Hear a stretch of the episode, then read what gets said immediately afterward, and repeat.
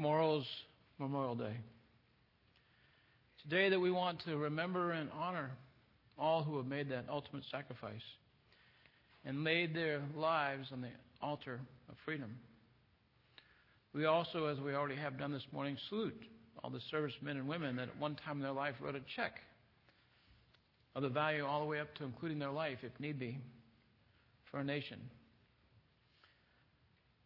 I'm sure you, like me, is deeply moved when we see little videos like we just saw there.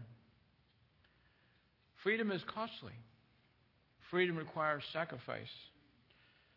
True freedom comes at a great price. Freedom is not free. Our spiritual freedom cost God the life of His only Son on an old, rugged Roman cross, where Jesus Christ died in agony to pay the penalty of sin for you and for me and for all the sins of the world. Our spiritual freedom came at an incredibly high price.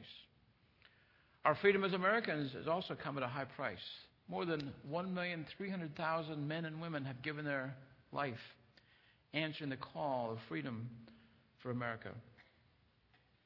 The Civil War alone saw 625,000 casualties, making it the most deadliest conflict our nation has ever endured. The Battle of Gettysburg was one of those high water marks of the war, and it was especially devastating as well. Four months after that battle, on a hillside in Gettysburg on November 9th, 1863, 15,000 people gathered to dedicate the Gettysburg Cemetery.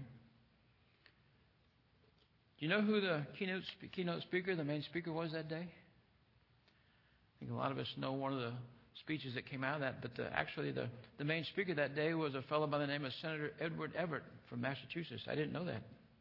I knew there was a different speaker. But he spoke for over two hours, more than 14,000 words. President Lincoln got to his feet after he spoke, and he spoke for less than three minutes with 272 words. And I believe he changed the course of America with that one beautiful, small speech. Part of that speech goes like this it says the world will little note nor long remember what we say here. You know, well, that was an understatement. We all remember that Gettysburg Address. But it can never be forgotten what they did here. It is for us, the living, rather to be dedicated here to the unfinished work which they who fought here have thus far so nobly advanced. It is rather for us to be dedicated to the great task remaining before us, that from these honored dead we take increased devotion to that cause for which they here gave the last full measure of devotion. That we highly resolve that these dead shall not have died in vain, that this nation under God shall have a new birth. Jesus Christ said, Greater love has no man than this, and he lays down his life for a friend. Because of God's rich, rich blessings and because of the sacrifices of our military, there's no other nation ever that has been blessed like America has been. May you and I never forget the price that's been paid Today we're going to continue on our study of Genesis and Noah. As I was praying about what to preach, whether I stayed in Noah and uh, Genesis or move on to something different just for the day, Noah is a fitting tribute here to what we're honoring today as well. But more than that, he's a fitting tribute to God Almighty and the salvation that we have through Jesus Christ. If you have your Bibles with you this morning, turn with me, if you will, to Genesis chapter 6. We're going to begin with the 13th verse. Genesis 6, verse 13. As you find your way to Genesis 6:13, stand with me this morning if you will, out of reverence and respect to the reading of God's holy word. And God said to Noah, The end of all flesh has come before me, and the earth is filled with violence through them. And behold, I will destroy them with the earth. Make yourself an ark of gopher wood. Make rooms in the ark. Cover it inside and outside with pitch. And this is how you shall make it. The length of the ark shall be 300, uh, 300 cubits, its width 50 cubits, and its height 30 cubits. You shall make a window for the ark, and you shall finish it to a cubit from above, and set the door of the ark in its side. You shall make it with lower, second, and third decks. And behold, I myself am bringing floodwaters to the earth, to destroy from under heaven all flesh in which is the breath of life. Everything that is in the earth shall die. But I will establish my covenant with you And you shall go into the ark, you, your sons, your wife, and your, wife, your sons' wives with you. And every living thing of all flesh you shall bring, two of every sort, into the ark, to keep them alive with you. They shall be male and female. Of the birds after their kind, and the animals after their kind, and every creeping thing in the earth after its kind, two of every kind, will come to you to keep them alive. And you shall take for yourself all food that is eaten, and you shall gather it to yourself, and it shall be food for you and for them. Thus Noah did according to all God commanded him, so he did. Let's pray. Father, may you bless the reading of your holy word. Father, speak to our hearts today, Father. Lord, as we see Noah, Father, walking in obedience with God Almighty, Father, I pray that you'd speak to each one of our hearts today about obedience, that full measure of devotion to you, Father. Lord, we thank you now once again for all these things in the precious, powerful name of Jesus Christ. Amen. You may be seated.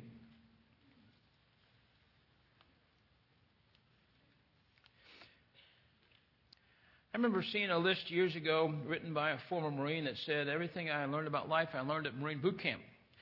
I don't know if I necessarily agree with that, but you know, someone's put together a different list here. It's everything I really need to know I learned from Noah's Ark. Think about this for just a second. Noah didn't wait for his ship to come in, he built one. Plan ahead. It wasn't raining when Noah built the ark. Stay fit. When you're 500 years old, somebody might ask you to do something really big. Remember that the ark was built by amateurs, the Titanic was built by professionals. No matter how bleak it looks, if God is with you, there's always a rainbow on the other side. What impressed the Lord in Noah's day is the same thing that impresses us now, impresses Him now. It's full obedience. And above all else, do not miss the boat. You know, there's many things we can learn from the story Noah. We've already been talking about it last week, but the Bible is very clear about the facts of this story. You know, it's up to you and I whether or not we want to believe it. God's word is absolute truth. It's clear in the Bible that Jesus Christ believed the Bible's account of the flood. Jesus himself said in Matthew 24, just as it was in the days of Noah, so it shall be in the days of the coming of the Son of Man. He's speaking about himself. Every claim in the book of Genesis regarding the events of the flood, Jesus Christ believed. He believed it. I mentioned to you last week, but it's worth bearing again that, that Noah's mentioned 50 times in nine different books of the Bible. Just a couple other things to think about here about the ark and what Noah did there. Until the 19th century, the ark was the largest man made structure to float. Nothing ever built bigger than that. The ark was actually a barge, it wasn't a ship. It had no means of propulsion, it had no steering mechanism. It was designed to do only one thing, and that's to float. It was a big, big box. You ask, is there any historical proof that the boat ever existed? More than 270 cultures around the world have a story about a flood. One in particular, probably the most well known one, is the Epic of Gilgamesh. It's recorded from 2000 BC. The ruler, this, this man, Gilgamesh, was the ruler of the Sumerians at that point. And he recounted because he'd been told from his ancestors that there was a huge flood. But more than that, he recounted this thing that one family survived that flood, but also God did it because he was tired of the way that people were behaving. But it also said it was done in a large wooden cube. Over and over, we hear about it in secular history here that at one point in our history there was a flood. Some people are wondering about the animals. How did Noah get the animals? And how did he capture them? Well, Genesis 6:20 we just read says they will come to you. God says I'm going to bring them to you. God brought the animals. Well, how about their onboard behavior? You know, we don't know for sure, but maybe God gave them a spirit of hibernation. The one thing we want to talk about this morning, though, is really the focus of the Scripture. It's obedience. It's obedience. Genesis 6:22 said Noah did everything just as God had commanded him. Genesis 7:5 said, and Noah did all that the Lord had commanded him. Well, so what? So what that he did these things? Without a doubt, the Bible records Noah as one of the greatest characters of the whole Bible. Why is that? Because of his obedience. Because he obeyed God. Hebrews 11:7 says this: By faith, Noah, when he was warned about these things, had not seen yet in holy fear he built an ark. Ponder this thought for just a second. Noah had never seen rain. Nobody had ever seen rain at that time. Noah had no proof for sure that the, ark, that the flood was coming. And while Noah was building this ark, you know what was happening? He was an object of mockery. Why are you building a big ship in the middle of the desert? There's no rain coming. Can you only imagine the, the, the animosity and the, and the uh, rebuke that Noah took from his peers at that time? What made Noah such an incredibly spiritual giant in the eyes of Almighty God? He built the ark. He walked in obedience with God. 2 Peter 2 5 says this. He says, Noah was a preacher of righteousness. Genesis 6 9 says, Noah was a righteous man, blameless among the people of his time, and he walked with God. Heard this expressed one time. I thought it was kind of funny, but probably true. Noah worked all day in the ark, and he passed out tracts all night. Noah was building this ark, making a statement in front of all his peers, of all the people that time, that God's wrath and judgment is coming. But he also preached righteousness. He preached the fact that it's time to repent, time to get our hearts right back with God. You may have seen this in the news here, but uh, I, I re- didn't realize that it was already it was illegal to have abortions in Ireland. But they just had a voting referendum here, and they unfortunately overturned that just this last week. They now want to have abortions in Ireland. Praise God that they had a period of time in their history when they said they're illegal. So did we. What is God looking for from you and I? He's looking to you and I to walk in obedience as well. What are the biggest things that we struggle with? Obedience. We have a hard time with obedience. Had a great prayer time here with our men on Sunday uh, on Thursday night, and uh, one of the things we talked about Sunday night, uh, Thursday night, was surrendering ourselves, surrendering ourselves to God. Why don't we walk in obedience? Because we haven't completely surrendered. We ask the question, Pastor, how do we really surrender? fall deeper in love with God. That's how we do it. Just get more intimate with God. Spend more time with God. Spend so much time with Him that we're overwhelmed with God. You can't draw close to God and not have love overwhelm you. To have this relationship with God is the greatest relationship there is. I want to walk in obedience. Why? Because when I walk in obedience, I know that I'm walking right in the center of God's will. That should be one of our prayers each and every morning. God, help me to be in the center of your will today. God, I don't want to be anywhere else in my life besides the center of your will. The great distinguishing mark of Noah's life was he built the ark. You know, it's interesting, even though God said he walked with him, that Noah was a righteous man, that he was right before his fellow man as well. Noah knew how to do more than just walk with God. Noah knew how to walk in obedience.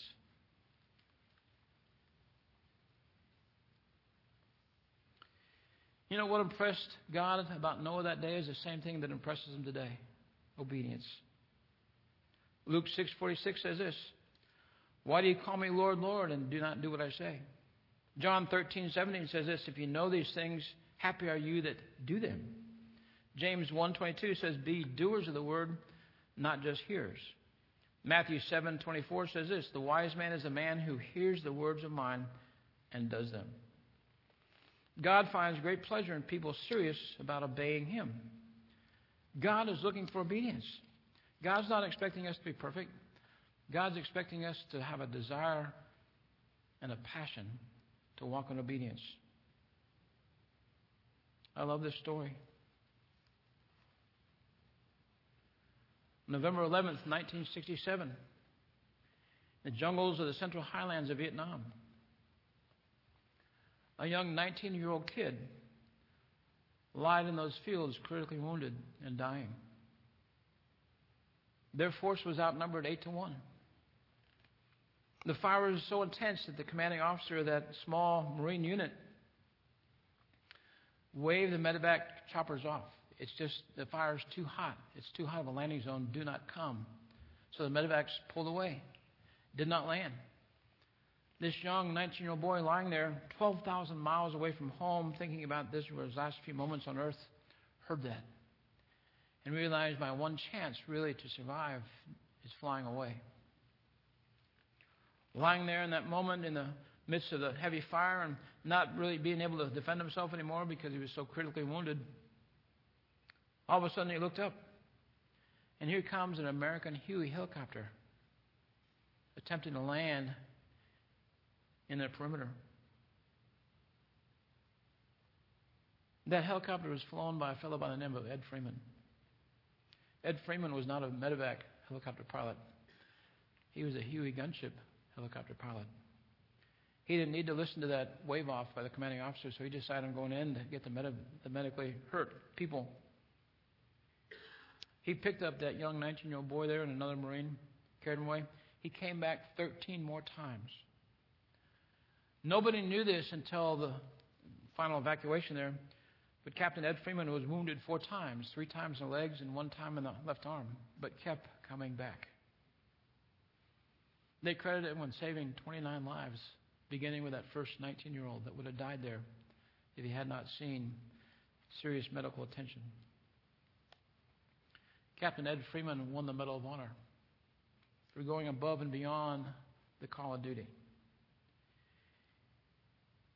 You know, as we look at the Holy Scriptures, we see many references to soldiers. We see it all throughout the Old Testament, David and his mighty men of valor. Then we know the Apostle Paul was constantly talking about soldiers. Do not become entangled with things of this war. Be a good soldier.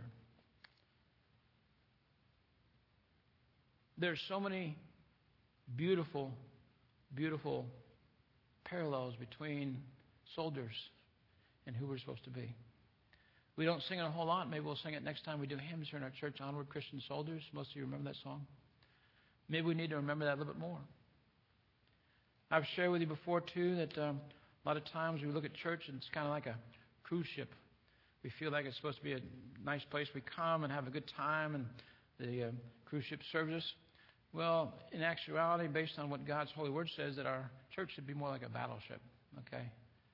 That we've been placed in the middle of fallen territory. There's an enemy out there that wants to destroy our marriages, our families, wants to destroy our church, our churches. You and I have been called out to walk in obedience as a good soldier of the Lord Jesus Christ. We have an incredible opportunity and to see these illustrations. And the, the parallel that I, I love to see, I mentioned a minute ago, is the fact that men and women have volunteered to give everything they have for the cause of America. You know what God's asking? God's asking the same thing, only He wants us to give everything for Him. Be willing to give my life. And many people have through the years. The apostles all gave their life for the cause of Christ. God is calling you and I out to die to the world and to live for Him. 1 Samuel 15, we see a story of King Saul. King Saul really struggled, but he was charged by God in this chapter to destroy the Amalekites. Amalekites. God told him to destroy every single living thing for what they did to the nation of Israel when they were leaving Egypt. He says they deserve to be destroyed. Well, the king said okay and went about doing his business there, but he ultimately did not kill the king, nor did he kill all the sheep and all the oxen. He spared some of the best of those sheep and those oxen. When Samuel asked him, Why did you not obey God? He said, Well, I want to sacrifice the best to the Lord. And this is what Samuel said to him. It says in verse 22 of first chapter, 1 Samuel 15. So Samuel said, Has the Lord as great delight burnt offerings and sacrifices as opposed to obeying the voice of the Lord? Behold, to obey is better than to sacrifice, and to heed in the fat of rams. For rebellion is as the sin of witchcraft, and stubbornness is an iniquity of, of adultery. Because you have rejected the word of the Lord, he has also rejected you from being king. You know, we know that uh, Saul died a physical death on the field of battle against the Philistines. He actually died here a number of chapters earlier. Because why? Because he disobeyed God and God took his hands off Saul. We still have a problem with this today. Walking in complete obedience. We fail to truly obey fully. I mentioned it a minute ago, but I love what Abraham Lincoln said the full measure of devotion. God's looking for that full devotion. God looks at us and is desiring for us not to walk in perfection, but He wants us to walk with passion for obedience, to have a heart to walk in a great way with Him, to be obsessed with God Almighty, to put Him first in our life, and be the kind of people that God desires to work alongside of. Our nation Pray tell needs men and women of faith to stand in obedience. The only obedience that God truly considers real obedience is full obedience. God desires for you and I to walk with Him in obedience.